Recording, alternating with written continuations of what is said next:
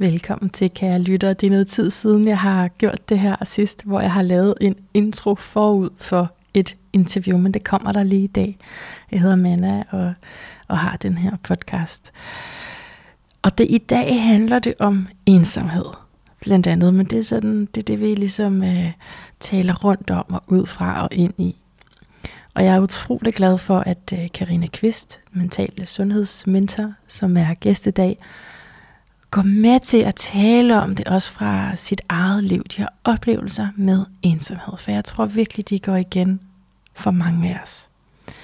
Og grunden til, at jeg har lyst til at sige noget først, det er fordi, vi taler ikke så meget om, hvor den ensomhed stammer fra. Og det er der jo også rigtig mange perspektiver på. Så jeg vil bare lige præsentere dig for et, som du måske, når du skal høre det her, kan have en mente.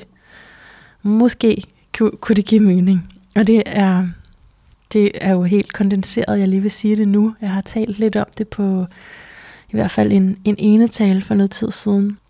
Øh, fordi det er sådan noget, jeg, jeg råder rundt med nu. Øh, både teoretisk og i, i den øh, øveterapi, jeg gør med, med mine klienter. Og det perspektiv er jo altså godt hjulpet af traumatologi og tilknytningsteori. Og det viser, hvordan vi som børn, der har fået en, en udtryk tilknytning i en eller anden grad, oplever en uløselig knude, eller hvad man kunne kalde et dilemma, som ligger til grund for alle mulige strategier, som i høj grad ah, skaber en stor ensomhed. Og strategierne, dem kommer vi ind på. Men så lige for at blive den her knude. Den knude mellem tilknytning og individuation. Så hvis vi som børn har skulle vælge mellem de to, som er biologiske behov, begge dele, ikke? tilknytning, som fra barnets perspektiv føles som hele universet, det er, at, at jeg må være i relation til, til dem, som står for kærlighed og kontakt. Ikke? Og så individuation, det er, at jeg bliver til min egen person. Mm tager vare på min egen behov. Eller beder om at få dem varetaget.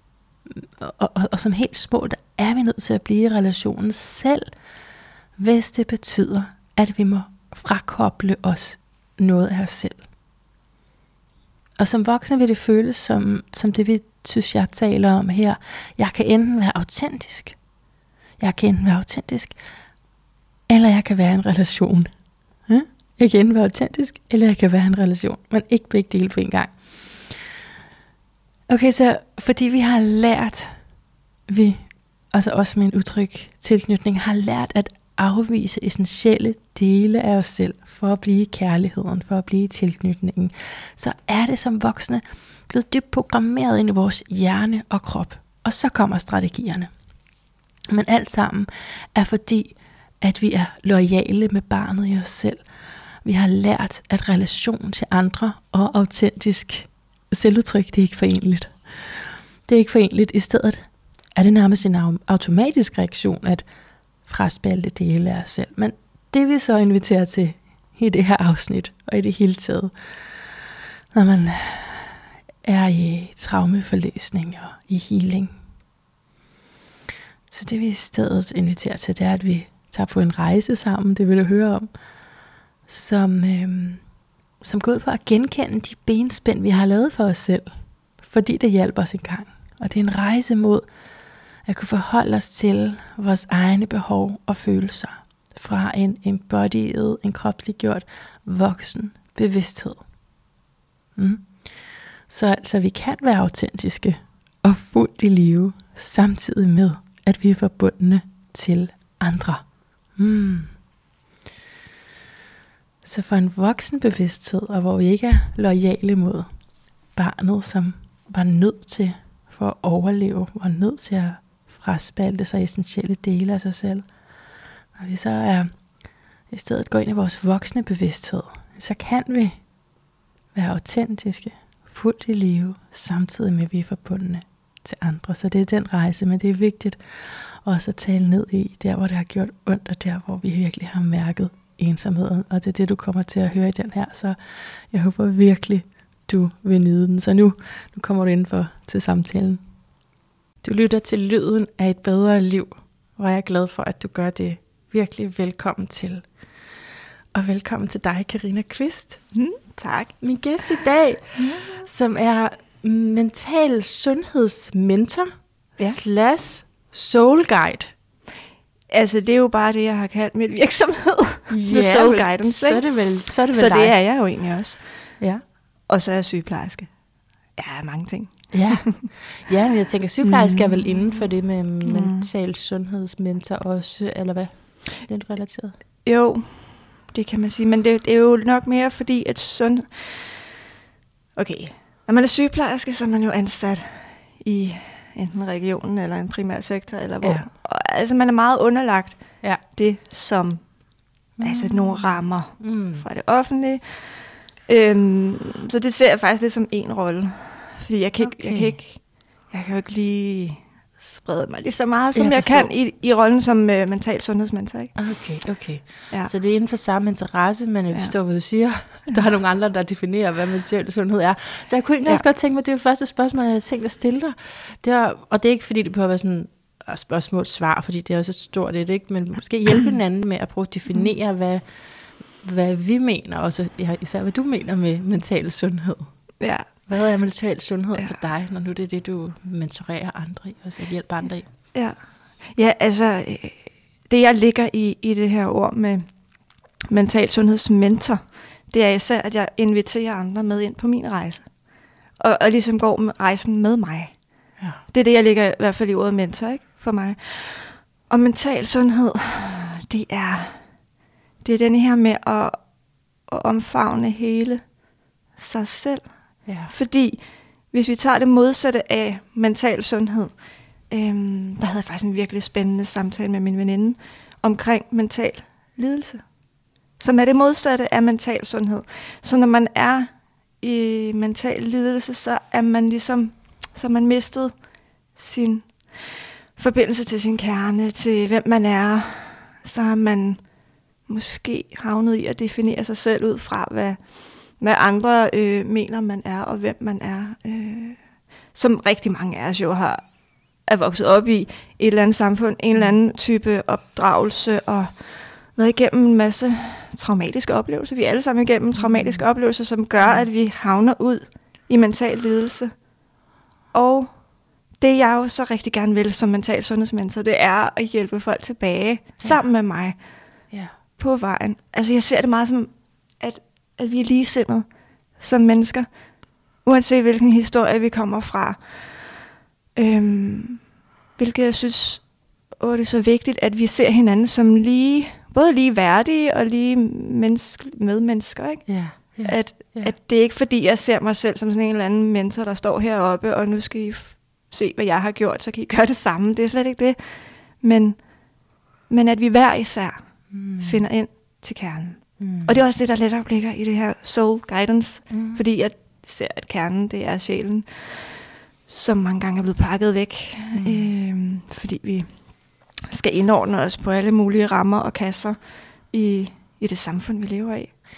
Fuldstændig. Og der er det jo nærliggende at sammenligne det, altså den øh, traume-teori, som er heldigvis og på fantastisk underlig vis kommet op mm. øh, i de her år med det, som man måske mere inden for shamanistisk, uden jeg ved så meget om det, øh, teori har, har talt om i forhold til sjælsfragmentering. Ikke? Mm. Så på den måde er det jo meget det samme. Øh, det handler om, altså som du starter med at sige, blive, em- embrace mere, embrace vores fulde potentiale, mm. det vi, vi er i helhed. Er det rigtigt forstået? Ja, og lige så meget alle de sider, som ikke er blevet, øh, ikke er blevet set eller Ja, omfavnet, ja, ja. som som vi op igennem vores barndom og ungdom har, har pakket væk, fordi vi fandt ud af, at det var jo ikke nødvendigvis øh, godt set, at vi var på den måde. Mm, præcis. Så, så når vi bliver voksne, så, så er det den her rejse mod mental sundhed og Helhed. helheden i det ja, her. Ja, ja. Og finde tilbage til det okay, at, at, øh, at måske være vred, eller være ked af det, eller hvad det nu er for en følelse, eller ja, er oplevelses, blevet- indre oplevelse, der ikke har været ja, accepteret. Mm. Ja, som er Øhm, blevet spillet fra, som er, Ja. er blevet fragmenteret. Mm. Så den skal vi ind og finde, Ja. og gøre den til vores igen. Ja. Og altså, jeg tror jo, det er en livsrejse Mm. Og det er også derfor, jeg godt kan lide det her ord, øh, mentor. Fordi jeg bliver jo heller aldrig færdig. Aha. Altså, det, det, jeg, jeg stod hele tiden på ting. Ja. Og jeg er sådan, ej okay, det troede jeg bare lige. Altså, jeg har også en mentor, Ja. som jeg går til, når jeg er Heldigvis, helt øh, forvirret. Ja. Øhm, føler mig ensom, føler mig ked af det, og, hvor, og det har jeg arbejdet med. Hvorfor skal jeg nu arbejde med det der igen? Og, Ja. ja. ja. Så det er jo i sig selv også forløsende, ikke? At Jo. den, der lærer en noget, også ved, jamen man, det er ikke fordi, jeg er bedre, eller mm. bare mestrer det her. Nej. Nu du siger rejse, du har jo også, det er jo en anden titel, vi kunne give dig podcaster, ikke? Du har en Jo, ja. podcast, der hedder, Nå ja, siger Nå. du. Nå ja, den har jeg også.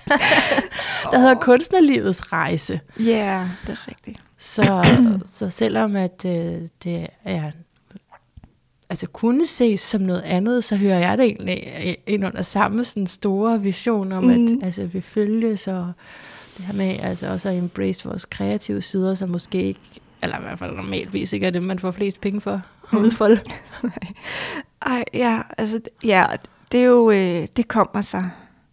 Ej, det er en lidt sjov mm, måde, men den her podcast, hvordan den blev til. Men i bund og grund, så er det jo fordi, at jeg hele livet har været inde i det her miljø på alle mulige måder. Det her. kunstneriske Det miljø. kunstneriske miljø. Ja. ja. Øh, ja, øh, så hvor, hvor jeg ligesom altid har, har, har fundet det der frirum i at bare svømme væk i det, jeg øh, oplevede i det kunst, jeg nu observerede, lyttede Mm. til, hvad jeg nu gjorde. Øhm, og, og på en eller anden måde, så har jeg altid kunnet mærke, om der var et eller andet, altså at der var et eller andet bagved, at det ikke var bare det her slutprodukt. Mm. Øh, hvilket som, ja, det er det, man får penge for, eller bliver betalt for. Det er det her slutprodukt, altså kunstneren får, får anerkendelse for os, ikke?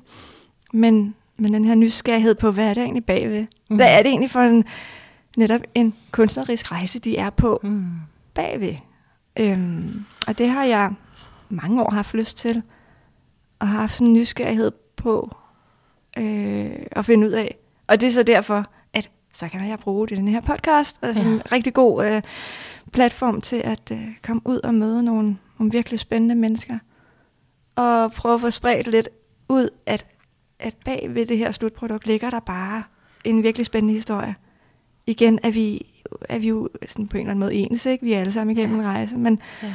øhm, men det, øhm, det ligger bare mit hjerte rigtig nært, alt det her, den, den kunstneriske udfoldelse. Så-. Så alt det, der er sådan lidt ved siden af, som jeg hørte, lidt Mm. falder uden for normen, og som vi har brug for at tage tilbage ind, og, hvis ikke det er samfundets norm, så i hvert fald vores egen, sådan så at vi ja, får Ja. den her helhed og kan hvile i, hvem vi er. Så ja, er det, er det Ja. i relation til det? Ja, det, ja det, det, det, det er jo sådan lidt... Øhm, fordi jeg kan blive så øh, ærgerlig over, at vi mange gange i vores samfund kun hylder og anerkender det slutprodukt, der er. I, altså, vi øh, skal hele tiden skal opnå et eller andet, Ja, ja, ikke? ja, et eller andet ja. mål, og så er det ligesom det, man bliver målt på. Det er sådan det endelige. Hvor det er sådan, jamen, i, i min verden, der er, det, der er det faktisk lige så vigtigt, hvad det er for en, en, en proces, man har været i. Det er en, en modreaktion på det, tror jeg. Altså, Ja, det, det er den, jeg- der ligger der. Jeg er vild med det, kvinder. Åh, jeg er vild med det. Altså, og, fordi der er jo også mange bøger, der aldrig bliver udgivet, eller ikke skrevet færdigt, og, og det har også værdi, faktisk. ikke? Ja. ja, lige præcis. Og jeg har faktisk, der kommer faktisk en, nyt, en ny episode øhm, i min podcast, netop om det her med skriveproces. Ja. Altså, øh, øh, han kalder det terapeutisk skrivning, det vil sige kreativ og terapeutisk skrivning. Ja. Så den der med netop at åbne op for, at hele den proces, en forfatter er i, det er bare lige så vigtigt som de færdige ord, ja. der bliver udgivet. Ja, ja. Mm. Ja, så få det frem. Ej, det er så vigtigt. Ej, godt. Jamen, du har en masse spændende, og det, som vi har talt om særligt, at øh, vende i dag, det er Mm. ensomhed. Mm. Og når man har givet det lidt plads, så også, hvad måske vi kan gøre, for ikke at i hvert fald være med vores ensomhed helt alene. Mm. Så hvorfor er det et vigtigt emne for dig? Er det, fordi at jeg har fundet ud af, og nok igen, jeg har øh, lige så stille først øh, opdaget, at jeg altid har været i den ensomhed på en eller anden vis. Mm-hmm. Mm, har måske ikke altid sådan anerkendt det for at være det, jeg var, var i. Men øhm, at, at jeg ligesom altid har været lidt ved siden af. Følt mig lidt ved siden af. Selvom jeg var i, jeg altid har været ja, i nogle fællesskaber på en eller anden måde. Øhm, men har egentlig altid følt mig ja, ensom. Og, øh, og at det, ja, til at starte med, synes jeg, det var meget irriterende. Altså, rigtig ubehageligt. Og er lige så stille med at finde ud af, at det faktisk godt kan bruges som en vejviser, ikke? Når jeg føler mig ensom. Så Ja, og, og bare for lige at blive ved, ved selve ensomheden, så altså, der ligger jo en, øh, et afsnit i din podcast, Kunstnerlivets, rejse fra i sommer, ikke også? Her, så i sommer Ja. ja. 22, ja. Der ligger en enetale, som jeg har hørt, hvor du går nærmere ind i det, og også ligesom venner, at jamen, som barn var du faktisk altså, populær nok, men så skete Mm. der nogle ting, og så Ja. begyndte det her at komme. Så, Ja. så inden vi går over til, nemlig det også det, du har fundet ud af, ikke? Mm, Hvordan kan, altså... Jamen, jeg har, jeg har lidt lyst til at spørge dig med, hvorfor det er vigtigt at nævne ensomheden. Fordi at jeg... Fordi, åh, det, det kommer faktisk igen tilbage til den her med, at, at vi så mange gange øhm, stræber efter at passe ind Ja. i nogle kasser, i Ja. nogle rammer, som er defineret af, af andre, og, og især af, af, af normen i samfundet. Hvornår, hvornår er man normal, ikke? Hvornår Mm. er man Mm. accepteret i forskellige sociale sammenhænge. Mm. og, øhm, og igen, det gør jo, at vi, øh, altså vi indordner os efter det. Og så mister vi så igen kontakten til vores kerne. Ja. Øh, og det er jo især det, jeg også selv har oplevet. Ikke? Var det At- det, der skete for dig? Altså, Ja, helt vildt. Så, på, på et tidspunkt gik det godt, men så at du oplevede, at du mere og mere skulle tilpasse dig? Ja, altså det gjorde mere og mere ondt nærmest, mm. ikke? Øh, men, men, men man har jo gjort det for at på en eller anden måde overleve, ikke? Ja, altså, ja. vi, vi er jo sådan sociale væsener, der, der gerne vil, vil passe ind øhm, og være med i nogle fællesskaber, og de, Og dem, det- der nu er tilgængelige, dem prøver vi bare at indordne os på. Ej, ja. Ja, og så det har for eksempel Øh, været i skolen? ja. Uddannelsesinstitutioner? Og ja. Mm. ja. Og fritidsaktiviteter, og ja. Hvor du har Ja. oplevet at skulle ligesom efterlade noget mere autentisk af dig selv, for at kunne være med? Ja, altså, ja, ja, altså, jeg har virkelig tænkt meget. Altså, tankerne kørte meget. Okay, hvordan, hvordan skal jeg være for at, at passe ind her? Mm. Det har været meget det. Mm. Øhm, øh, tænker jeg ikke, at jeg er den eneste, der har prøvet, vel? Men, øhm, og det, men når, man, når jeg har stået i det, har jeg jo ikke nødvendigvis lagt mærke til det. Det er først senere. Hvorfor tror du, at du har haft de tanker? Nu, jeg går Ja. meget til dig, Karina. Ja, det er ikke, det må du men du er, du er vidderlig ikke alene med det her, vel? jeg genkender du så meget, men jeg har bare lige lyst Ja. til at spørge dig lidt ind til det. Så, så hvorfor tror du, at du havde de tanker? Hvorfor faldt Mhm. det dig ikke naturligt at indgå i en eller anden rolle, som så kunne blive din? Mm. Ja. Altså, i bund og grund tror jeg simpelthen, jeg har været, jeg har været bange for, og er det faktisk stadig bange for at være alene. Fordi jeg har sådan, øh, altid sat lighedstegn mellem at være alene og være ensom. Mm. Men det er jo ikke øh, faktisk det samme, vel? Men, men det har været den, at, at, at jeg ikke... Øh, jeg har ikke øh, haft tillid og tro på mig selv, at jeg kunne klare mig selv alene. Og være nok alene, være Ah. stærk alene. Ja. Og, øh, og så har det... Altså, så, så derfor har jeg... Jeg har virkelig kredset meget om det i mine tanker. Så det lyder til, at det har været meget bevidst, og ikke, hvor, som det også kunne være ret ubevidst, at man følger flokken, og så opdager Mm. mm. bagefter, hvor jeg har forladt mig selv. mm. Så har du faktisk haft nogle ja, det har, ja, ja, det, ret rationelle overvejelser om, hvordan gør jeg her? Og Ja. det har det også været sådan, Ja. hvem kan jeg gå sammen med? Ja. Ja. Øh, sådan, ja. og, jamen, det var sådan noget som i frikvarter, ikke? Mm. Åh, oh, det var forfærdeligt. okay, så skal jeg virkelig planlægge, ikke? Altså, fordi jeg ville jo helst ikke ses alene, vel? Altså, fordi det var jo, så var man jo virkelig bare Det var døden. farligt, ikke? Mm, mm. Øhm, ja, kontrol. kontrol over situationerne. Mm.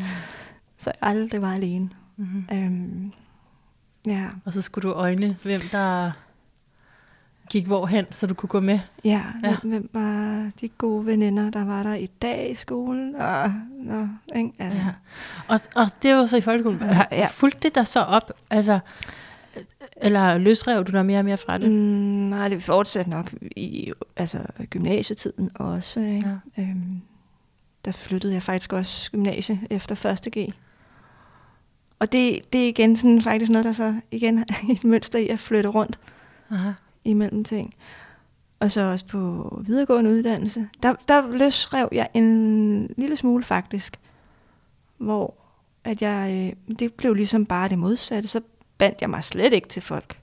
Mm. Så var jeg der ligesom bare. Mm. Fordi så var det lidt, der var det lidt mere tryg. Hvis jeg bare lod være med at binde mig til folk. Ja. Det var som om, så lukkede jeg nærmest bare i. Mm. Altså, på en eller anden måde lukkede jeg bare hjertet i. Fordi så, så kunne jeg ikke blive ked af det, hvis jeg blev forladt mm. af nogen og var alene. Mm. Så, havde, så følte jeg, at jeg selv havde valgt at være alene. Ja. Og så, ja, Og egentlig lyder det meget som et, en afspejling af det, du gjorde før, fordi begge dele Mm. var ikke det autentiske. mm. Og når man først en gang har levet uden for sig selv og affundet sig med det, så kan man gøre det i mange afskygninger af Mm. min erfaring. ja. Så det var en anden måde at øh, ikke at være i kontakt på. Altså det første, ja. Selvom du var sammen og, og var en del af nogle forskellige fællesskaber. Mm. så var du heller ikke i kontakt, fordi du var ikke virkelig dig. Du var ikke sådan helt slået til som den. Nej, jeg skulle stadig gå på kompromis. Ja, ja så det andet, ja. Så det, det lyder ens, men forskelligt. ja. ja det er det. Mm, mm. Det er underligt. Samme mønster, men bare lige afskygget lidt forskelligt. Ja. Ja. ja. ja. Man kan sige, at det var et skridt til at blive mere selvstændig, fordi mm. du Mm. netop siger, jeg har, har, nu har jeg i hvert fald mindst selv valgt det, og der er ikke nogen, der skal bestemme, ja. hvordan jeg skal være. Ja. Ja. Ja, ja det, det er rigtigt. Øhm, ja, og så, ja, så skiftede jeg jo også videreuddannelse igen, ikke? Øh, og, skulle, og blev så sygeplejerske. Men så, på, i, altså netop på sygeplejerstudiet, der, øh, der bandt jeg mig heller ikke. Nej. Der blev, der, jeg fik mine to børn under sygeplejerstudiet. Mm. Så der havde jeg ligesom den undskyldning, jeg gav mig selv om, at jeg skal jo alligevel ikke være i den her klasse, fordi jeg går på barsel lige om lidt. Ja. Så jeg behøver ikke at binde mig til nogen, eller sådan åbne mig op for nogen. Mm. Fordi øh, dem skal jeg alligevel sige farvel til lige om lidt. Mm. Øhm, sådan er ligesom bare kørt. Også på arbejdsmarkedet. Ja. Har højst været på samme arbejdsplads i to år. Og det har været vildt, ikke? hvis jeg var der to år. Ellers har jeg skiftet. Men tror du, det er en del af det samme, eller er, mm. er, er det bare et, måske et behov for variation? Det, Eller? det, er, det, er med, det er den her, altså som du netop hentede til den der med, at, at jeg lige så stille er ved at, øh, at bryde ud ja. af mønstret, faktisk. Yes. Ja. Så selvom det godt kan se ud som det samme, det her med at Mm. skifte, skifte, Mm. så er baggrunden for det noget andet. Ja. Og det, det er jo netop, når jeg føler, at nu skal jeg simpelthen gå på meget på kompromis med mig selv. Yes.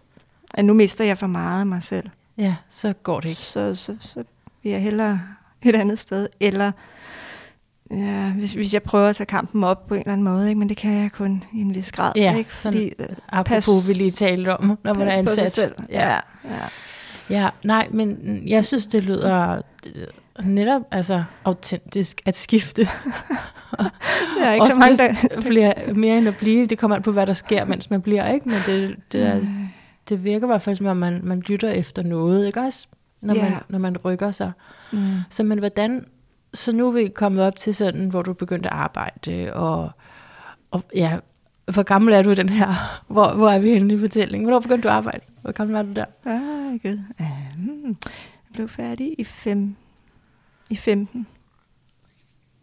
Mm. Nu er jeg 34. Så kan vi selv regne, eller hvad? Ja, tak. skal vi. Okay, så, så du er omkring dit Saturn return og der. Ja. Okay, men så, så, men så fra der og til nu, dit, sådan dit, dit arbejdsliv, hvad, Mm. Og, og vi stadig kan komme til løsningen, Karina. jeg ved ikke, om der er nogen løsning. Nej, nej, men, men det er sådan, det der, som du også i podcast-afsnittet fortæller ja. om, og det du laver i dag for at hjælpe andre, det kommer. Ikke? Nå, ja. Nu vil jeg bare lige prøve ja. at sådan mere forstå hele ensomhedens mm. øh, psykologi. Mm. Hvordan har du oplevet ensomheden i de her arbejdende år, og hvordan har du forholdt dig til, til det? Mm. Altså, hvordan jeg har oplevet ensomheden under arbejde. Ja, øh, jeg har altid følt, at, mm, at det, det, de arbejdsopgaver, jeg skulle øh, gøre, at de, øh, jeg kunne godt udføre dem, men det var ikke sådan med mit hjerte, vel? Det var ligesom bare noget, andre havde dikteret. Og øh, har, har ret ofte også oplevet øh, en følelse af uretfærdighed. Mm. Som om, at jeg var den... Nogle gange har jeg følt mig meget alene i at opleve den her uretfærdighed, for eksempel i samarbejder med, med kollegaer. Øh, fordi jeg bare har set andre ting, end de har. Og så følte jeg mig alene der, eller ensom. Fordi, øh, ja, nok mest fordi, at jeg reflekterer rigtig meget over tingene. Ikke? Øh, men, men jeg har, jeg har ikke... Øh, altså for, for eksempel kollegaskab. Ja. det har jeg ikke sådan rigtigt. Altså, Nej. jo, jeg, jeg, jeg er jo venlig, og, og altså, mm. vi kan sammen på en eller anden måde. Øh, men det bliver jo aldrig til venskaber på arbejdspladsen. Nej. Det Nej, er, det, det er lidt noget andet, ikke? Men, det er, men det er relationer, og det er kontakt. Ja, det er det. Men har der været ensomhed i det stadig? Jeg tror et eller andet sted har jeg øh, øh, sådan accepteret, at det ikke er på arbejdspladser, at jeg finder ja. tætte relationer. Ja, ja. Øhm, og det, det gjorde jeg nok sådan rimelig hurtigt. altså accepteret, det var bare sådan, mm. det var. Det er ikke der, jeg søger de tætte relationer. Så, så, så det tog noget af den der fordi ensomhedsfølelsen opstår når det er, at jeg søger noget nærvær i nogle relationer, men ikke kan få det. Så ja. bliver okay. det er der, den opstår. virkelig okay. stærk. Når du opsøger nærvær mm. og ikke mm. kan få det. Nej, okay, okay. Ja, det bliver gengældt. Jeg kan mærke, jeg, jeg, det kan jeg mærke det. Mm. Hvorfor tror mm. du, det er? At, altså, hvorfor er den så svær at få den her nærværsfølelse? Når det ikke engang mm. er sådan det fulde venskab, du nødvendigvis søger, men, men bare en stund af, at man møder hinanden ligeværdigt, som jeg hørte. Mm. Ja, hvorfor den er svær at opnå? Ja. Nogle gange tænker jeg, at, at, øh, at jeg måske har nogle andre forventninger til nærvær, end, mm. end, end hvad andre mennesker mm. måske har. Mm. Eller i hvert fald lige dem, jeg møder. Øh, indimellem møder jeg der også nogen, der har det samme ønske, ja, ikke? og så, ja, ja. så kan man godt mærke det. Mm, mm, jeg tror, at der er vi jo bare forskellige steder i forhold til, hvor meget vi har brug for nærvær. Eller hvilken form for nærvær måske nærmere. Ja, fordi jeg tænker også, når du netop har hele den her, hvad vi jo stadigvæk kalder alternativ side, ja, ikke? Ja. og det åndelige aspekt i dig, om det så er fordi, jamen det kan simpelthen bare ikke blive mødt sådan et sted, fordi ja. selv hvis andre også har en spirituel praksis derhjemme, så er det i hvert fald sådan lukket ned på arbejdet, hvis det er det, der er kulturen. Mm. Og det er det jo oftest. Mm. Og det har jeg så netop, apropos det, når jeg selv sådan en, en lille my af gangen lige har åbnet op for, øh, det er jo heller ikke en hemmelighed, at jeg har min egen virksomhed, og Nej. jeg har hjemmeside, det er rimeligt, og Instagram, hvor ja, det er meget tydeligt, ikke, at, ja. at jeg har jeg deler, min kort ud. jeg deler min kort ud på arbejde til mine kollegaer. Ej, det er jeg faktisk også begyndt, det var det. Ej, men det er netop det der med, når jeg så netop har åbnet lidt op, så, øhm, så har jeg oplevet, at en enkelt kollega eller sådan noget, sådan, gud, det gør jeg også derhjemme, Karina. Oh, Nej, hvor spændende. Og så har vi ligesom fint. fundet en eller anden connection der. Yeah. Øh, og det, det føler jeg rigtig dejligt. Mm. Og, og på den anden side, så har jeg faktisk, apropos også, jeg, jeg tror det var i sidste uge, jeg fik sådan en meget sjov, altså nu, nu er jeg bare åben, jeg tror ikke, der er nogen af mine kollegaer, der rigtig hører det her alligevel. Men det er alligevel heller ikke hemmeligt. Nå, men jeg fik en, en mail fra min leder, afdelingssygeplejersken. mm. Meget rodet mail, hvor der stod okay. øhm, alt muligt, altså i forhold til det, jeg foretager mig. Nå. Jeg Nå. har mindfulness, øh, har jeg i aftenvagter. Nå, men der var et eller andet øh, klage over, at det tog for lang tid. Øh, Det tager for lang tid, det er for stille. ja, I laver ikke nok. det var sådan, og jeg gjorde det selvom, at der var nogle andre patienter, der havde det dårligt, og jeg skulle Ja. lige huske at koordinere med mine kollegaer. Og så var der også noget med nogle kort, apropos kort. Ja, okay. Ja, som, hvad var Mm. det for nogle kort? Mm. Og, Oh, shit. Ja. ja, øhm, men du ved, så, nogle gange, så kan folk godt blive meget øh, utrygge ja. i, i det her, når man lige åbner lidt op. Mm.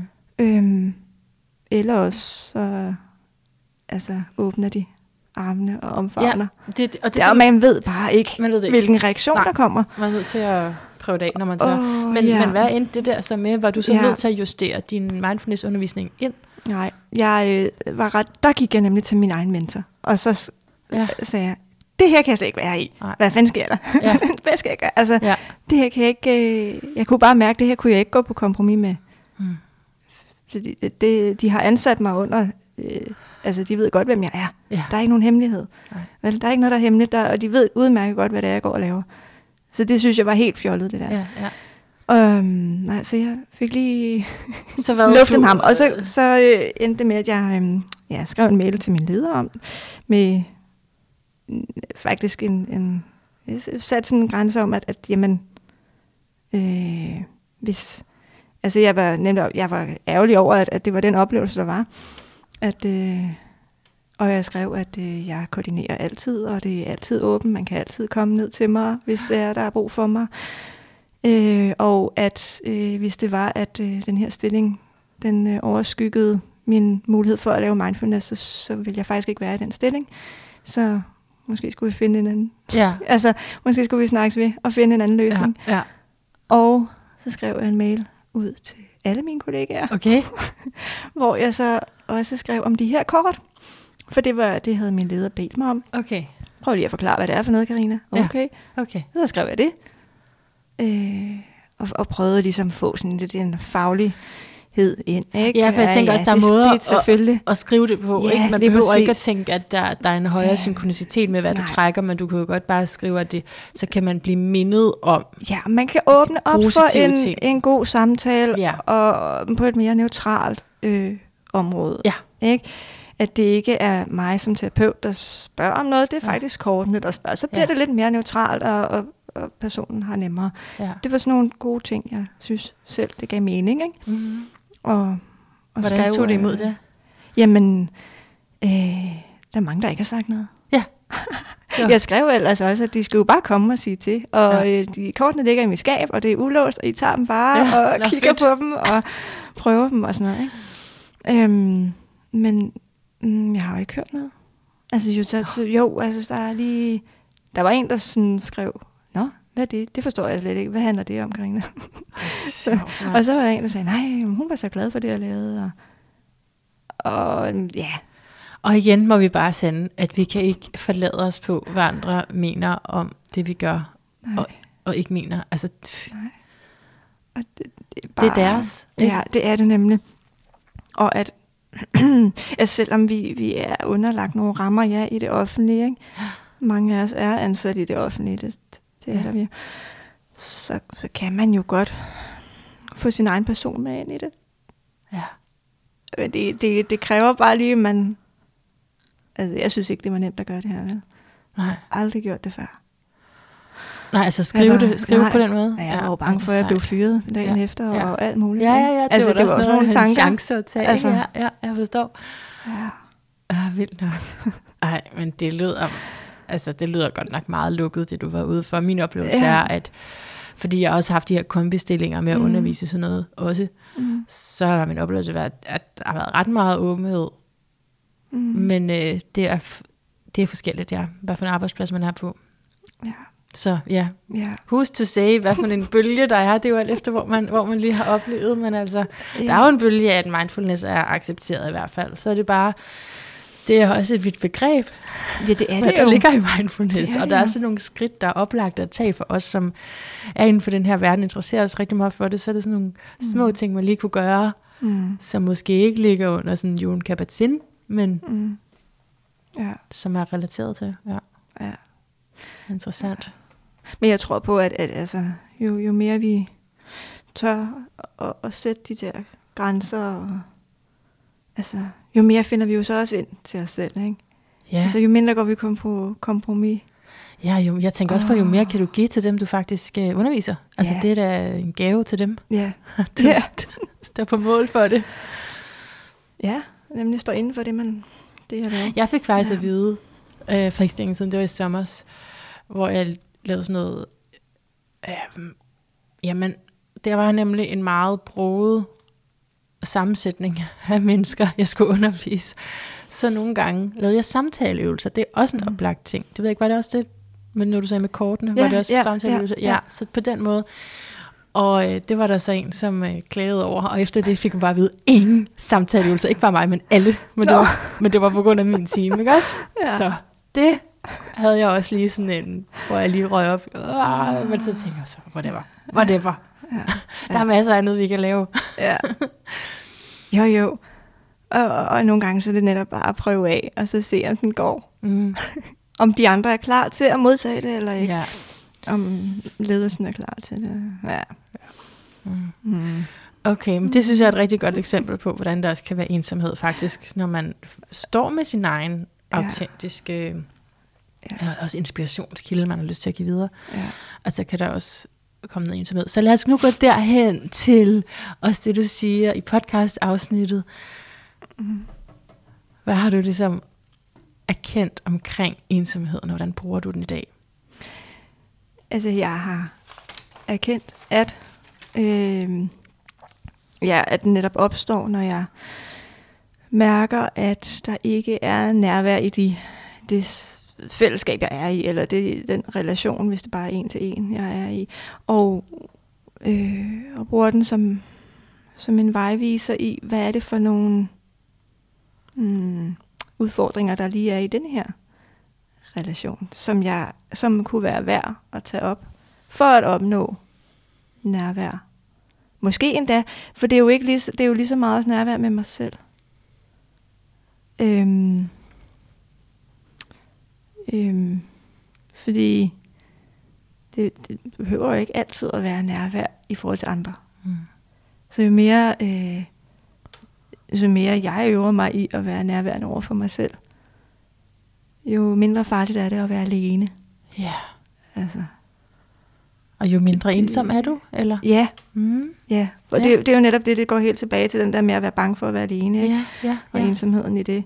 Øhm, så det hæng- hænger ligesom sammen i sådan en øhm, cirkel. Fuldstændig. Øh, altså, og jeg genkendte det så meget, da jeg lyttede til dit afsnit. Og jeg skal nok linke til det i, i teksten til den her, hvor du taler om at omfavne ensomheden. Og fordi det, der drev mig til at starte terapi, for kun, kun et par år siden, jeg havde gået noget Mm. før, men øhm,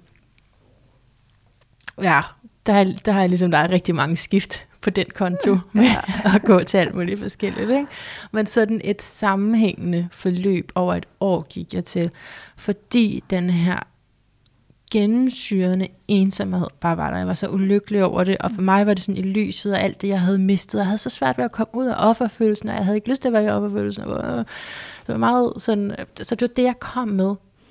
Og det har jeg bare tænkt på, at det, jeg skal jo sige tak til den ensomhed. Mm. Fordi jeg opsøgte noget. Mm. Og jeg lærte præcis det, du siger med, men det er jo fordi, jeg ikke har, der er noget af mig selv, jeg ikke har været nærværende med. Det har ikke været så meget et råb om hjælp for at få venner, som jeg troede, det var der, men at blive ven med mig selv. Ja.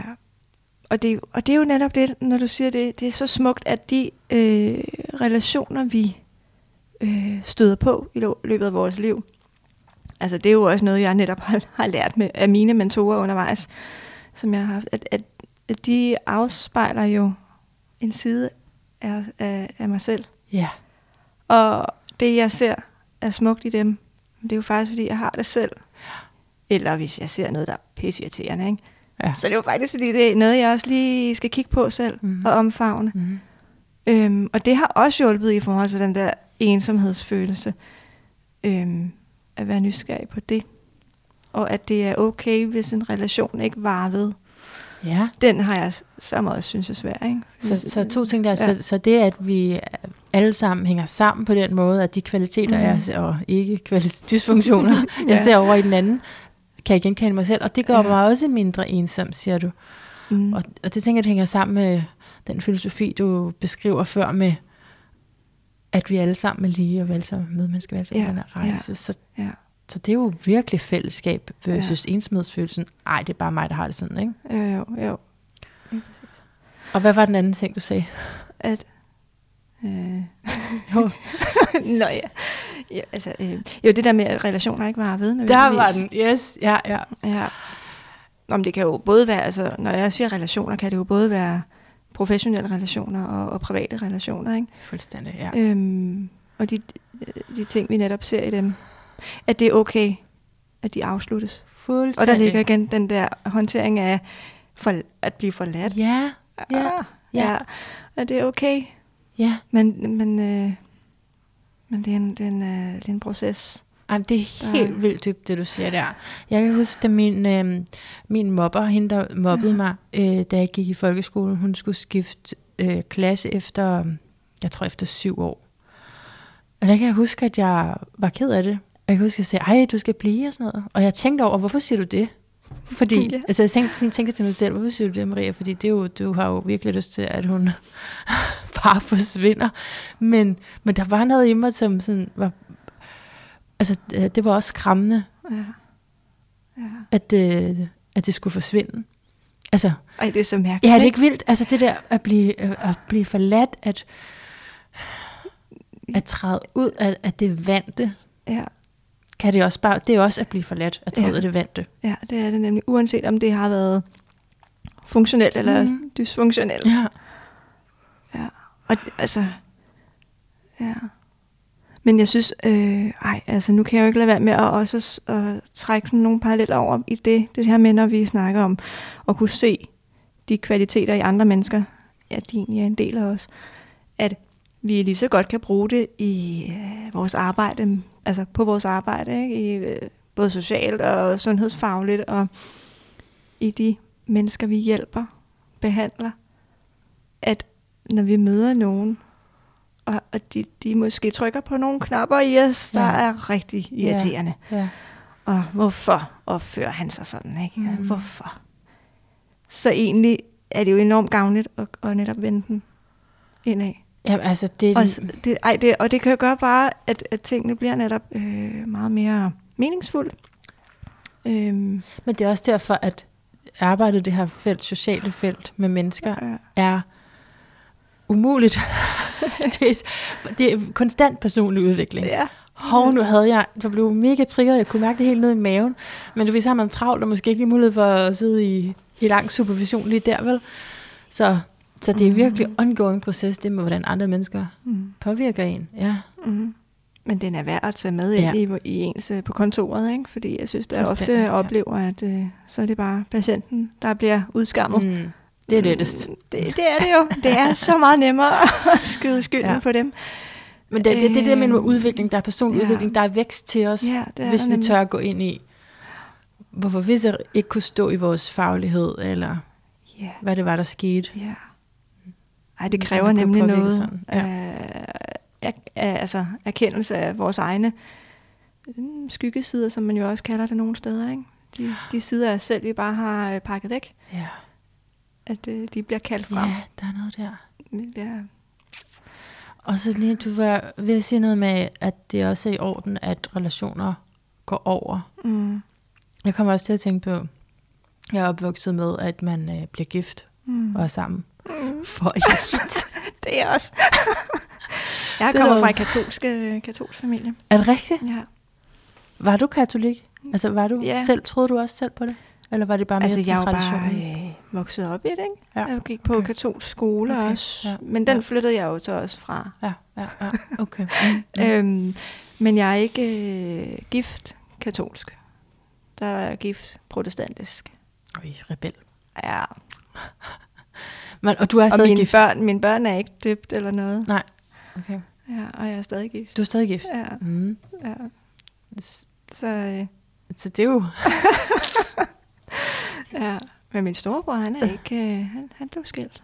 Ja. Så han er, ej, så vi er jo ikke en familie, der er på den måde. Mhm. Nej. Men jeg kender ligesom godt øh, kulturen Ja. i det. ja. Ja, for enhver pris. Så bliver man sammen. Men så der, der har du, altså i din mand, der har du så en relation, som Mm. viser noget andet end det, vi har talt om. mm. Der Ja. er der stabilitet og kontakt og nærvær. Ja, ja. Han, der er en øh, stor tryghed, vil jeg sige. Og han har også været den relation, der virkelig har kaldt mange sider af mig frem, som jeg ikke kendte. Ja. Mm. Han kom jo også fra et helt andet miljø. Okay. Eller ikke et helt andet, men, men altså lidt anderledes. Øh, ja. Så altså ja, det er lidt spændende. Ja, ja, ja, det er bare sådan for at se, okay, Ja. det, så det er i nogen sammenhæng og så videre. Men okay, men Ja. du er så, ja, mentor for andre nu, og afholder selv nogle ceremonier, Mm. nogle arrangementer, som Mm. Vil, vil løsne op for ensomhedsfølelsen. Kan vi formulere det sådan? Ja, ja det, det, det er i hvert fald min øh, intention med det, at øhm, jeg går rigtig meget ud af, at vi er sammen i stillhed. Fordi der, der oplever jeg, at vi finder fællesskabet Mm. på den måde, fordi vi, vi, øh, vi ikke skal præstere. Igen den her modsætning til, at vi præsterer skal fortælle og, om, hvem vi er og alt muligt, alle mulige andre sammenhænge. Ikke? Hvad vi laver, hvad vi har opnået. Skal man ikke det? Det skal man ikke, når Åh, man fedt. er hos sig. Nej, der er vi, der er vi meget i stillhed. Altså, jeg, jeg øh, skriver altid en mail ud om det her med, altså inden at folk kommer. Ja, Altså, kom i stillhed. Du må godt nikke til de andre, du må godt ja, omfavne, men, men lad være med at, at indgå i alle mulige samtaler om, Mm. hvem er du, og hvad laver du. Altså, vi sidder i stillhed om bålet. Og, ja vil du lige beskrive, Øhm. hvad det er for om bålet? Det er sådan noget udendørs. ja, det er udendørs. Ja, så har vi bål. Øhm, Og det er en del af ceremonien. Det er det. Det, det, det er sådan samlingspunktet. Det er bålet. At kigge ind i flammerne og, og bare have den lyd. Øhm, og så har jeg kakao med. Jeg har altid en skriveøvelse med. Igen, vi skal ind i os selv på en eller anden måde. Men samtidig har vi jo øh, nærværet energien fra de andre, vi er sammen med. Øhm, så en skriveøvelse og noget kakao. Der er også åbner og varmer. Så det, Øh, så det, fordi prøv at fortælle mig ja. lidt om, hvad ceremoniernes verden er. Det er jo noget, Ja. du virkelig brænder for. Er det at, at trække forskellige ritualer ind, som du beskriver der? Øh, Kakao, skrivelse, bål. Det er, jeg vil sige, det der, det er stemningen. Mm. Det er at skabe den her stemning. Det er Mm. det første gang, jeg selv øh, nogensinde følte mig hjemme. Det var da jeg var til en kakao-ceremoni. Mm. Det var egentlig en kvinde. Jeg, tror, hun kaldte det en kvindecirkel. Kakao, kvindecirkel, noget. Mm. Så det var kun kvinder. Men øh, det, var faktisk, det var første gang, at jeg øh, mærkede, at jeg kunne være hele mig selv, Ah. og at der var nærvær. Altså, der var, der var nogen, der sådan så mig for den, jeg var. Yeah. Og jeg skulle ikke til at præsentere mig, og Mm. hvem er jeg, og hvad har jeg opnået? Vel, altså, jeg var der bare, vi var sammen, yeah. altså, som medmennesker. Og det, det er det, som ceremonier kan. Øhm, det kan skabe den der, det her fællesskab i stillhed. Ja. Ja. Det, er, det, er, ret, det er ret vildt. Det, det. L- Lærer man så aldrig hinanden at kende? det kan man jo vælge bagefter. Ja. Altså, det kan man jo altid godt øh, opnå nogle, nogle, øh, nogle gode øh, forbindelser og relationer. Eller, mm, men til selve ceremonien, nej, der, der kan vi... Jo, altså, jeg har altid en delingsrunde, okay. men den er meget åben. Altså, det er kun til dem, der har lyst til at Ja. dele, hvad de har måske gået igennem i skriveøvelsen, eller hvad de har fået af indsigter undervejs. Mm.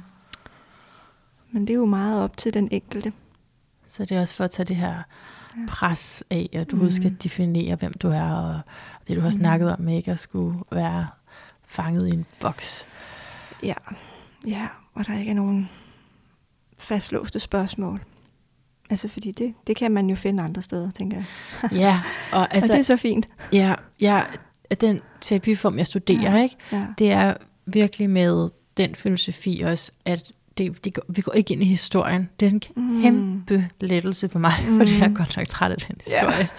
og skulle gentage den, og skulle fortælle den uden hjertet, fordi det er for hårdt at være i det. Ja.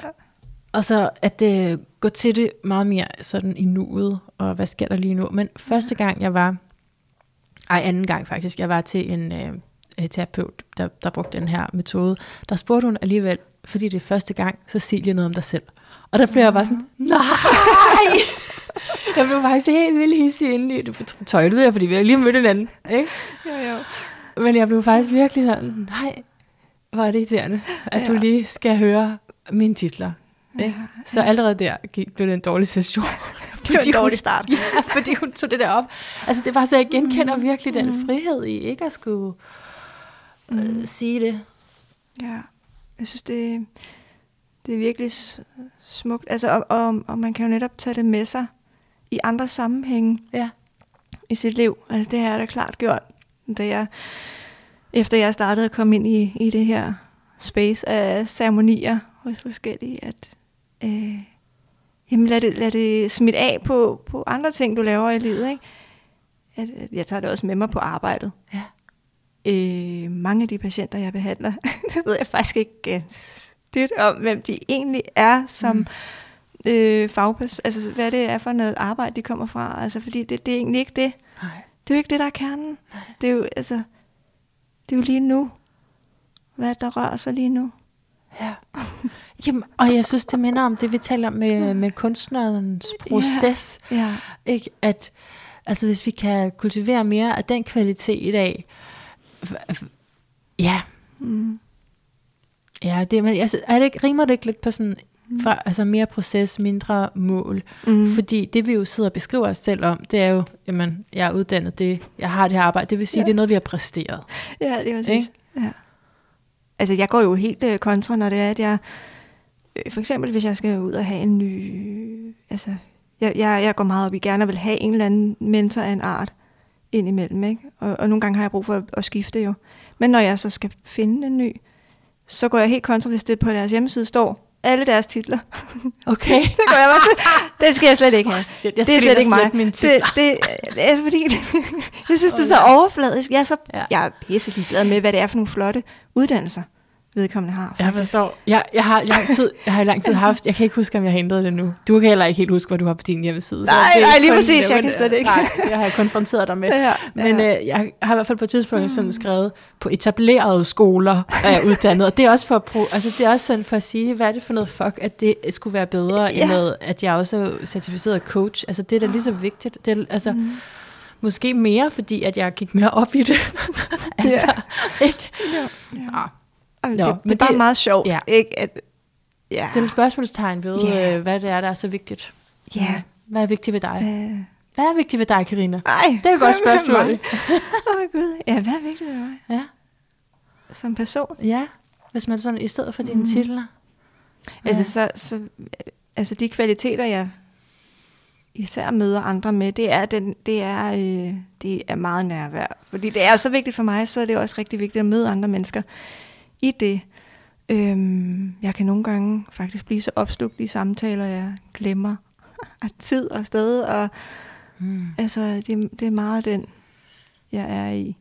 Øhm, Så du fungerer rigtig godt der i nuet. mm. Og det er også noget af det, som øh, du har skrevet om, at du oplever en, eller så sagde du det i den podcast, episode på mine noter, Ja, ikke, står ja. der, at øh, du har, kan mærke sådan en samhørighed ja. i de nærværende samtaler, også med mennesker, altså dem, du hjælper i psykiatrien. Mm, mm, Så en samhørighed mm. versus det, der lå i ensomheden, som var ja, et, et kald på mere samhørighed, et kald på mere Ja. nærvær. Ja. Det, det, der ligger meget distance i den der ensomhed. Ja. Så, sådan, Oh. så er det som om, at det, at folk er meget langt væk. Ja. Du er slet ikke ligesom og jeg ikke kan se, jeg kan Mhm. simpelthen ikke øh, få kontakt. Aha. Øhm, så kan jeg lige så, altså så, så, er det, så er det ligegyldigt. Ja. Ja. Øhm. Mm. Så hvordan med mennesker, som... Så du arbejder med mennesker, der har dobbeltdiagnose, Ja, ikke? ja. Så det er jo også mennesker, som har det virkelig svært, og som har et Ja. plaget sind, i hvert fald lige der, hvor de er der. ja. Og så siger du, der kan du godt mærke samhørighed, når du tillader mm. nærvær. Hvordan det? Mm. Hvordan hvad? Altså, hvordan... Øh, Hvordan kan du komme til den oplevelse, når mm. du egentlig står som hjælper og har en. Mm. anden mental baggrund? mm. Jeg... Øh, hmm. Jeg tror i og med, at jeg mm, tager lidt den her kappe væk, som værende, altså sygeplejekappen væk, at jeg viser, at jeg også er et menneske. Mm. Altså ikke, det, ikke sagt, at jeg øh, udstiller mig selv fuldstændig følelsesmæssigt. Det er jo ikke det. Men at... Øh, og det er sådan faktisk ret svært at forklare, fordi egentlig bare at være et menneske. Jamen, jeg taler ikke så meget om, hvordan du hvordan gør. gør nej. Det er mere, hvordan oplever du samhørigheden? Hvordan føles Mhm. den øh, hos dig? Hvad fortæller dig, at du er i forbindelse? Ej, det går nok et svært spørgsmål. Nå. Fordi, jamen, det, er det, er sådan, det, er noget, man, det er noget, jeg bare mærker. Det er kropsligt, Ja, eller hvad? ja, der er noget med øjenkontakt også især, mm. ikke? Mm. Altså det her med at kunne, kunne se hinanden. Ja. Øh, og der, altså, ja, der er et eller andet subtilt noget, sådan, Mm. jeg bare mærker en eller anden kontakt. Mm. Så ikke er til at forklare. Mm. Ej, det, ja. Men som jeg hørte, så er det en, en dyb empati. Altså, fordi empati, det er jo, at du kan sætte dig i en anden sted. Nå, det kan jo godt være. Det tager jeg bare som helt naturligt for mig jo. Mm. Så nogle gange så, så øh, glemmer jeg lidt at sætte Det- ord på det. Det er vores uh, tavse viden. Stod det godt i jeres lærebøger?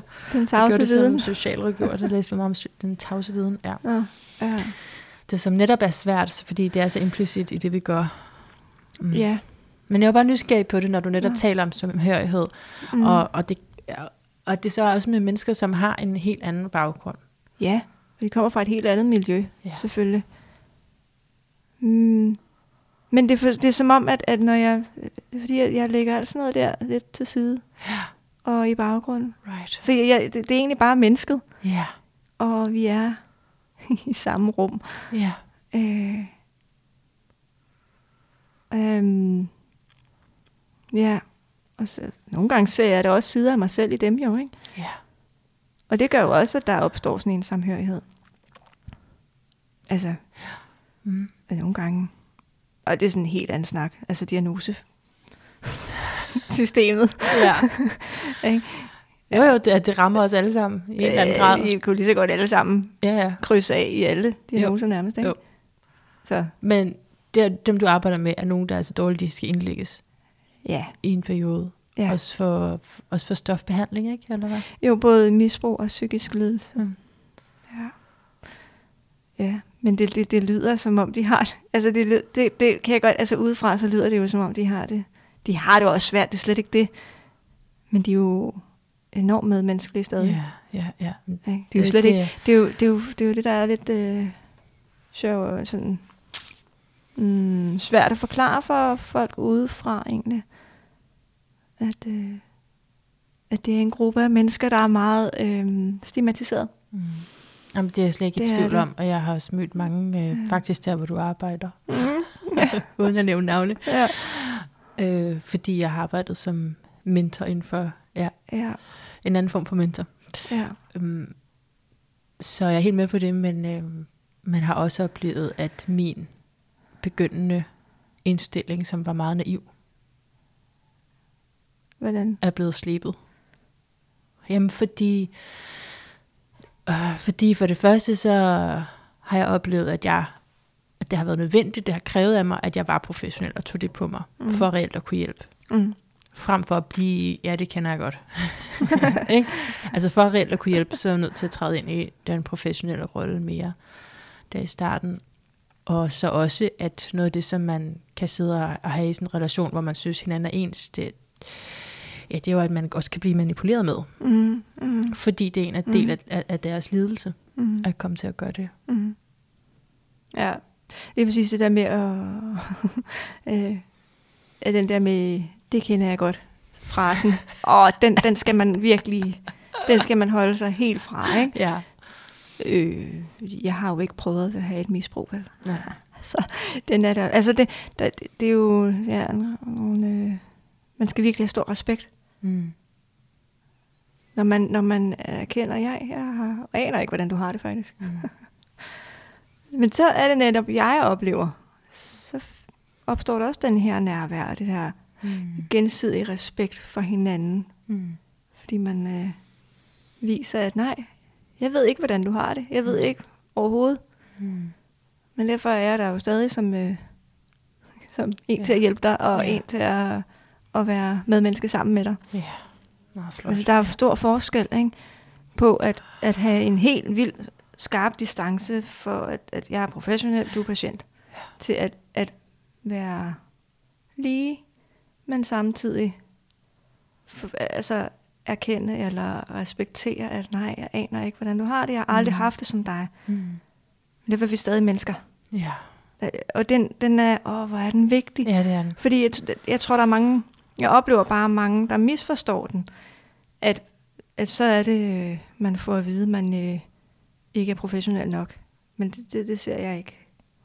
Hvis vi viser vi hinandens med, medmennesker, Mm. så kan vi jo stadig godt være professionelle relationer. Ja. Altså, Ja, men der er Og nogle det- øh, hårfine grænser ja, og det er det. balancer der. Det, det må man sige. ja. Det er det jo virkelig.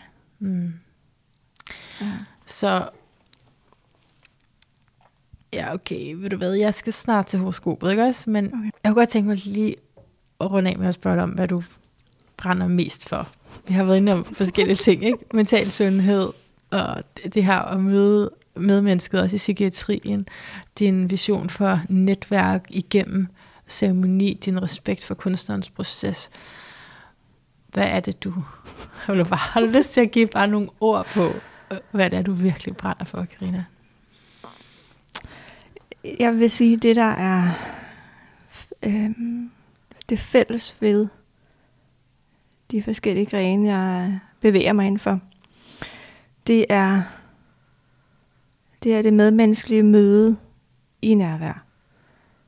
Og det er det, jeg brænder for, at det er det, jeg øh, pejler mit liv efter, det er det, jeg øh, ønsker at give videre til andre i mit øh, space. At det er det, man øh, opnår. Uanset om man møder mig som øh, kunstner, uanset om man møder mig som patient, eller som deltager i en ceremoni. Så det er det, der er fælles for det, jeg brænder for. Det er den her, oh, vi skal være fæl- altså nærværende sammen. Ja. Og, og ture være det. Og være med mig på den rejse, Mm. som jeg selv er ved at altså, åbne mere og mere, ikke? Og Mm. for nærværet. Øhm, mm. Og jeg ved ikke, om det svarede på Jo, dit. det er så dit- dejligt. Det er så dejligt. Det, det er så dejligt. Vi har vidunderligt nærvær. Vi er også Ja. i, i juletiden, og passer perfekt. Åh oh, ja.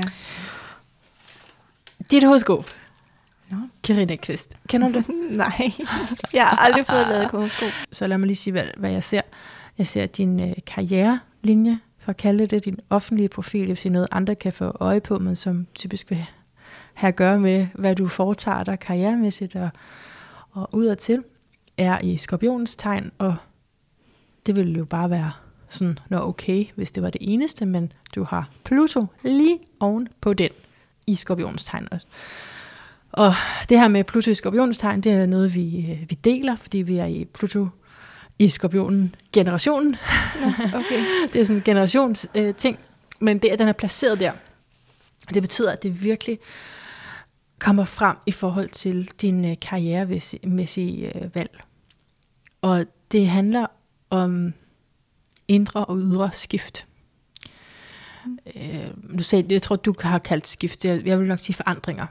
Ikke? Så forandringer, mm. transformationsprocesser, så, så det du kunne arbejde med inden for, når man, når man ser det her, er jo netop sådan noget dyb øh, psykologi, øh, øh men, øh, men også altså egentlig alt, som man typisk øh, har berøringsangst overfor. Fordi det er det, den skorpionenergi her. Ikke bare tør, men har brug for at have fingrene i. Så, så der er stor appel til, til, hvad det kunne være, øh, som, som andre ikke måske helt har, har mod på at gå ind i. Mm.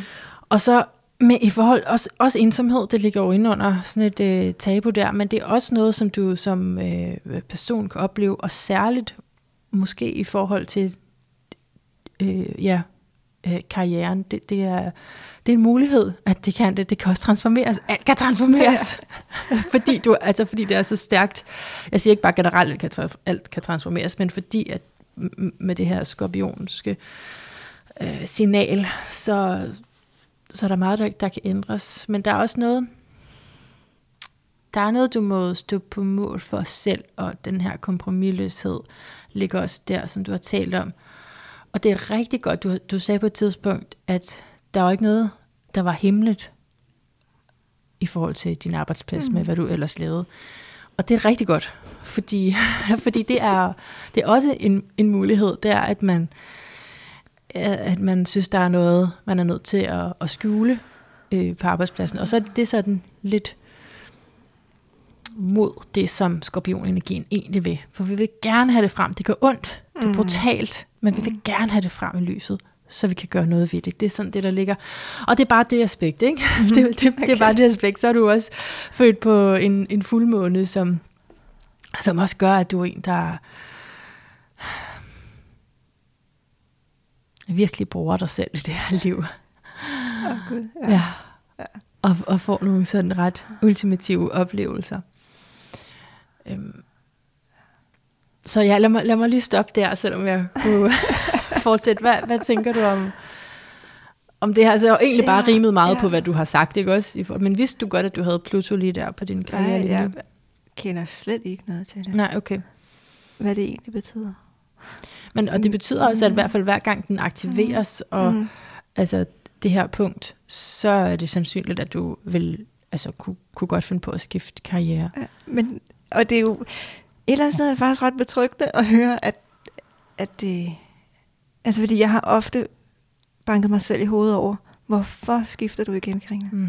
Hvorfor har, altså helt ærligt, prøv nu bare at blive, ikke? Mm. Ligesom alle andre. De kan godt finde ud af at være i et arbejde i 10 år. Hvorfor kan du ikke? Eller mm. Uddannelse. Hvad, hvad for noget, ikke? Altså, det er bare... ja. Øh, ja. Og jeg ville som terapeut ikke dømme det, men da jeg så vidste, at du også har det her i skobet, så er det endnu lettere for mig ikke at dømme det, ja. fordi det er faktisk lige præcis sådan, det skal være. Du mm. er nødt til ikke at gå på kompromis, du er nødt til mm. at være et sted, hvor du også mm, ja, kan, altså, virkelig anvender dig selv, mm. kommer i kontakt med nogle kræfter. Mm. Øh, så, og, og så er det en mulighed med, med de her skift, fordi det handler om indre og ydre forandring. Det vil sige, du arbejder med nogen, hvor at du skaber forandring i deres liv. Du bliver selv forandret igennem det, og, og mange ja. gange igennem livet er du måske også nødt til at, at finde noget, som uh, går dybere, og som ja. går mere ind i det, du virkelig vil. Ja. Og det er nogle gange den der følelse af, at nu har jeg fået nok af det. Ja. nu har jeg yes. fået det ud af det, og så ja. er det videre. Ja. Øhm, eller at det bliver for Nemlig for kompromis skabende. Ja. Og det gør og, ondt, ja. Ja, det, det du er slet ja. ikke den her ja. skorpion, fordi ja. skorpionen handler om totalt at merge mm. med det, og, når, og, og med det, så er det så karrierelinjen for dig. Mm. Så, så det er det, du laver, og også jo din selvstændige, altså mm. alt det, du laver ud af til, ikke? Den offentlige rolle, den har du brug for sådan virkelig at merge med at kunne stå indenfor. Ja. Og øh, og det er der selvfølgelig nogle udfordringer med. ja, det er det lidt, fordi så skifter øh, det ene af det. Ja. Mm. ja.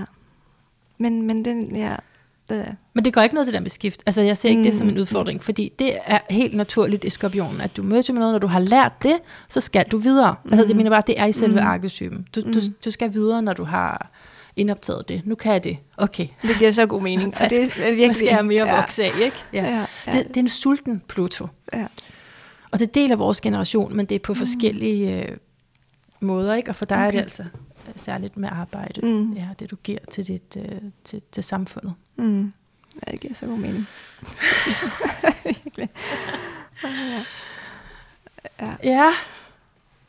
Hvad betyder den der fuldmåne? Ej, må Ja. det? ja, Fordi jeg, jeg, jeg oplever nemlig, at jeg er meget påvirket af fuldmåne. Ja, jamen det er jo, det er jo oplagt, når du er født på sådan en. Det Helt giver klart. Så god mening. Ja. ja. Så er man det mere. Okay. I det hele taget, alle, alt hvad man sådan har i sit horoskop, når det opstår Mm. mm. in real time, så øh, er man mere påvirket af det. Mm. Ja, men det giver jo en følelsesfuldhed. Følelsesfuldhed. Ja. Hvad er det for et ord? ja er, det, er det ikke det, du også lægger til fuldmåner? Eller hvad? Jo, jeg er meget følsom i fuldmånen. Ja. Alt er simpelthen kastet op, og Mm. totalt kaos. Ja. Indvendigt. Mm. Helt vildt. Ja. Ja, så, det er, så når man er, er født med sådan nogle op- oppositioner der, det er jo så en opposition imellem måne og sol, så er det at, at både acceptere, at det er sådan, men også hele tiden at søge midteraksen af det. Altså, hvordan kan jeg både være i mit hoved og i mit hjerte? Oh, ja. Mm. Ja, det, det er også en rejse, jeg er ude på. Mm. Oh, ja, Mm. det må man sige. Ja, også, men, men jeg tror, det jeg sagde før, var, at det også giver, jeg kalder det nogle ultimative livsoplevelser, men det, det er bare, når, når man har sådan et horoskop, så, så altså, det er ikke bare nemt. Det, det, er, det er virkelig øh, sjælen. Altså, sjælen har jo valgt alt det her, for at give dig lige præcis den livstid, du øh, har brug for, ikke? Mm. Og, og, og, og så en sjæl, der vil vokse. Det er, det er virkelig det. Mm. Du vil noget. Mm. Ja, det giver mening. Ja. Og, altså, ja. Mm, ja, nej, jeg stopper mig selv, for jeg kunne fortsætte. Ej, jeg tror, Stop. jeg skal, jeg Stop. skal have en rigtig session. Ja, det må vi gøre. Det- Det, det, kalder er- på alt for meget, det Ja. der horoskop. Mm. Men altså, Karina, er du, øh, er du klar til at sige, at din lyd er et bedre liv? Åh, oh, gud ja. Ja. Ja, ja. Det er Havde du, nok. havde du glemt det spørgsmål? Nej, fordi at Nå. egentlig... Nej, det var fordi, at jeg synes, det jeg havde fundet frem til, så, så har jeg hørt andre sige det samme. Ja, Men det er sgu også lige meget. Altså, Men, men det lyder men lidt ikke helt nyt. det samme, måske. Nej, det er det jo ikke. Nej. Men jeg Og slet ikke, når man har et minut. Det synes jeg er det gode ved at tage et minut, ikke? Så kan man ikke bare sige det der ene ord, balance.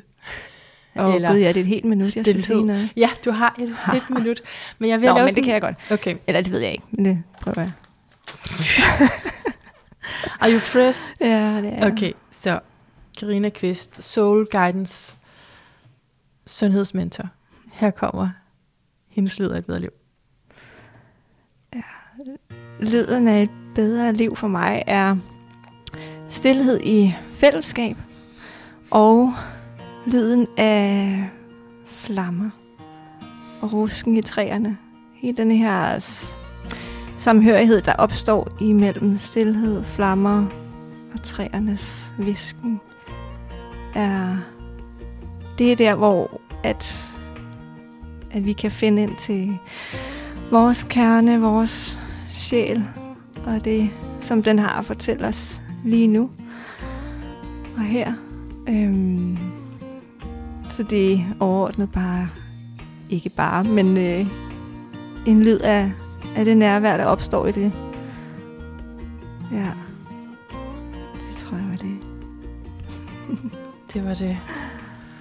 Ah. Lyden, der opstår i det nærvær. Mm. Mm-hmm. Meget smukt. Tak for det. Velbekomme. Hvordan har du det? Det har det meget fint. Okay. Ja. Godt. Så er vi, er vi klar til at sige farvel, eller har du et eller andet, der sådan skal Øh. have dit... Du er jo vandbærer, det fik jeg slet ikke sagt, gør Du er vandbærer. Nej, det... det er jo også alle de her temaer med, at, temaer med, os- altså med gruppen og roller og sådan noget. Men, Mm. men altså, jeg ved, at vandbærerne har også meget at sige. Så jeg tænkte, jeg skulle faktisk også lige skabe plads til det, hvis det var. Nej, altså jeg synes, jeg har... Øh, vi har været inde på nogle rigtig vigtige emner. Okay. Ja. Men altså virkelig det vigtige er bare øh, også, at vi ser, hinanden, ja, ser hinanden som mennesker. Ja. Det er virkelig, virkelig vigtigt. Tag de der masker af og titlerne af. Ja. Det er vigtigt for mig. Mm-hmm. Ja. Mm. Her med en opfordring til titlerne af og maskerne af. Ja. Tusind tak, Karina, Mm. for at være med. tak fordi jeg måtte. Og hjertet tak til dig, der har lyttet med til den her. Det var en af de langsommere, bemærkede du det? Jeg har jo de sidste par gange sådan snakket om, at jeg kan komme til at, at køre op og køre det ud af. Men den her var ret langsom, synes jeg. Og jeg har også valgt ikke at klippe i det, fordi så ville du bare kunne høre, at jeg havde klippet i det. Og så ville du måske tænke, jeg kan vide, hvad mere I sagde. Men altså, nu kan du høre, at vi sagde ikke så meget. der var, der var pauser og tænketid og, og sådan. Der er jo nogle podcaster, der gør sådan, at de laver en redigeret udgave, og så en længere udgave. Og det øh, gør jeg så ikke, fordi nogle gange, så er der slet ikke noget, synes jeg, at klippe ud. Og så, altså ikke som jeg, jeg kan ikke holde ud og klippe ud i hvert fald. Den der kill your darlings, det er ikke så god til. Men øh, så nej, det gør jeg ikke. Men med den her, det var stille roligt. Jeg håber, at du... Øh, det ved ikke, om du faldt i søvn, eller om så vågner lige op nu, ikke? Ej, jeg synes, øh, jeg synes, det var en virkelig dejlig, stille og rolig samtale, hvor vi formåede at, at være i kontakt, imens vi talte. Det er jo det, der er udfordringen, når der både er noget, man gerne vil sige, og samtidig så også lige at, at give sig selv noget tid. Da, da I var gået, skulle jeg til at sige, da I var gået, så øh, nej, det, den mikrofon blev slukket, ikke? Der trak øh, Karina Kvist lige et kort også. Det plejer jo at indgå, men jeg synes bare lige, at det her astrologi blev for langt. Vi gik også over i fuldmånen, og lige pludselig så synes jeg bare, at det blev øh, for langt. Og man har jo også kun den tid, man lige har sat af til at optage. Så det var derfor. Men altså, man kan jo ikke gå ud fra sådan et sted her, og, og så ikke lige trække kort, når det ligger der foran en. Så griner tak nu, jeg har lyst til bare lige at sige, hvad det var. Fordi som altid, så er det jo ret sjovt, at øh, hun trækker første hus, og hun trækker Saturn, og hun har selv i sit eget horoskop Saturn i første hus, så det er meget interessant. Og så er det vederens tegn. Så jeg ved ikke selvfølgelig præcis, hvad det er overhovedet ikke noget nær præcis, hvad det handler om for hende. Fordi det vil man jo sgu i en samtale om, og og jeg ved, det lød heller ikke som om, der var et spørgsmål, før hun trak. Så. Men altså, Saturn handler om, hvad der er normalt for os. Det, der er blevet normalt. Det, som øh, er en visdom, der rækker langt tilbage, som vores erfaring også siger. Og i, i vederen handler det om at kæmpe, om at besejre, om at skulle være stærk over for andre. Så den her kombination siger noget om at være klar til en udfordring, om ikke at give op. At øh, bruge det her kompromilløse, som vi også har talt om, der lå i skorpionen. Og de er jo også relateret med øh, Mars og den gamle hersker i skorpionen, så på den måde. Men altså, men i vederen, så direkte og ikke, ikke lige tænke over det. Bare gør det. Ikke tøve. Bare sige, hvad, hvad er missionen? Hvad er det, der skal ske her? Godt. Så går jeg, giver jeg mig i kast med det, så får det til at ske. Så det er sådan øh, den energi der. Altså derfor, da jeg så det, så tænkte jeg, det har nok med hendes øh, selvstændige virke at gøre. Men, men hvad vil jeg? Det, som der også skete, da I var gået, det var, at øh, hun gav mig en sjælsdagbog, som hun selv har lavet. Det er da ret sejt. Så nu har hun bare lavet en sjælsdagbog. Så ja, hun, øh, hun har lavet lidt af hvert, hende her. Øh, så, øh, så det er sådan en, hvor man kan skrive, hvad, hvad man går igennem i nogle bestemte faser. Ja. Det er meget spændende. Det er meget spændende. Jeg synes virkelig, du, øh, du skal tjekke de her links. Det indsætter jo altid, der er altid en tekst, og når du først har hørt afsnittet, så er det ligegyldigt. Du behøver ikke læse teksten nu. Vel, det skal man læse inden, hvis man så lige skal overtages lidt til at lytte med. Men du kunne jo gå ned og kigge på de forskellige links, hvis du er interesseret i mere. Nu vil jeg ikke tage med din tid. Tak fordi du gav mig din tid og din opmærksomhed og din måske kærlighed, måske en masse dom, det ved jeg jo ikke. Men, men du må meget gerne fortælle mig om det. Du må meget gerne skrive en mail og sige til mig, det der, det var skide godt, det der, det havde jeg helt vildt. Det, jeg synes, det er spændende, jeg vil meget gerne øh, høre det, så selv optaget er jeg. Indtil vi høres ved igen. Indtil vi høres ved igen. Gentænk alt. Måske især om du nogle gange oplever en alenehed, en forladthed, en sårighed, måske en ensomhed, som i virkeligheden ønsker at kontakte dig med noget. Måske er der noget til dig, som, som er interessant at være sammen med. Fordi jeg synes, det, det er ikke øh, tilfredsstillende at sige, om okay, der er ensomhed indeni, du skal bare være sammen med det. Det er ikke det, er ikke det der har været min oplevelse. Min oplevelse har været, det var sådan starten på, at jeg indså en hel masse interessante ting. Så det er bare for at sige, det lyder som en ret kedelig invitation, hvis invitationen var at komme sammen med din ensomhed. Den keder sig. Nu sidder der rådne op sammen med sin ensomhed. Det er ikke helt sådan. Det synes jeg ikke. Jeg synes, det er sådan, åh, oh, vent lidt lidt. Der er alt muligt her mere af mig selv, som jeg kan hvile i, faktisk, og som gør, at jeg bliver mindre øh, desperat over for kontakt med andre, fordi, fordi det lige pludselig er plads til mig her. Det bliver lige pludselig mere behageligt at, at være venner med mig selv, og så bliver det mere autentiske relationer, som jeg er i stand til at danne, og især også for mit vedkommende, at jeg er i stand til at sige nej til de relationer, som ikke er gode for mig, og hvor jeg selvfølgelig heller ikke er god for den anden. Men det er det, der er svært, synes jeg, hvis, hvis det er ensomheden, der dominerer, fordi den jo bare vil... Det, det er jo bare sådan noget, som mit system slet ikke kan holde ud. Altså, som Karina også sagde, så det, det er meget farligt, ikke? Og det føles farligt for den der barnebevidsthed i hvert fald, at skulle være alene. Men når man så ligesom opdager, vent lige, der er sket noget siden dengang, og man kommer ind og jeg oplever mere af sig selv, måske øh, så bliver det lettere. Nå, det var, øh, var det, jeg, jeg plejer at sige, gentænk et eller andet meget kort, så, blev, så kom jeg lige til. Nå, gentænk. Gentænk alt, måske især, bare om du skal lytte med igen i næste afsnit, fordi jeg har tydeligvis rigtig meget på hjertet. Og please, øh, bliv hængende her i øh, julen, og selvfølgelig også i det nye år, men altså, jeg har så mange spændende interview i kalenderen legnet op, som jeg glæder mig til at... Øh, øh, kom i gang med. Så, øh, så please, øh, sørg for at lyde et bedre liv, og en du abonnerer på, så du kan høre nogle af alle de øh, spændende mennesker, der er legnet op. Rigtig god 1. december, eller hvornår end du lytter med.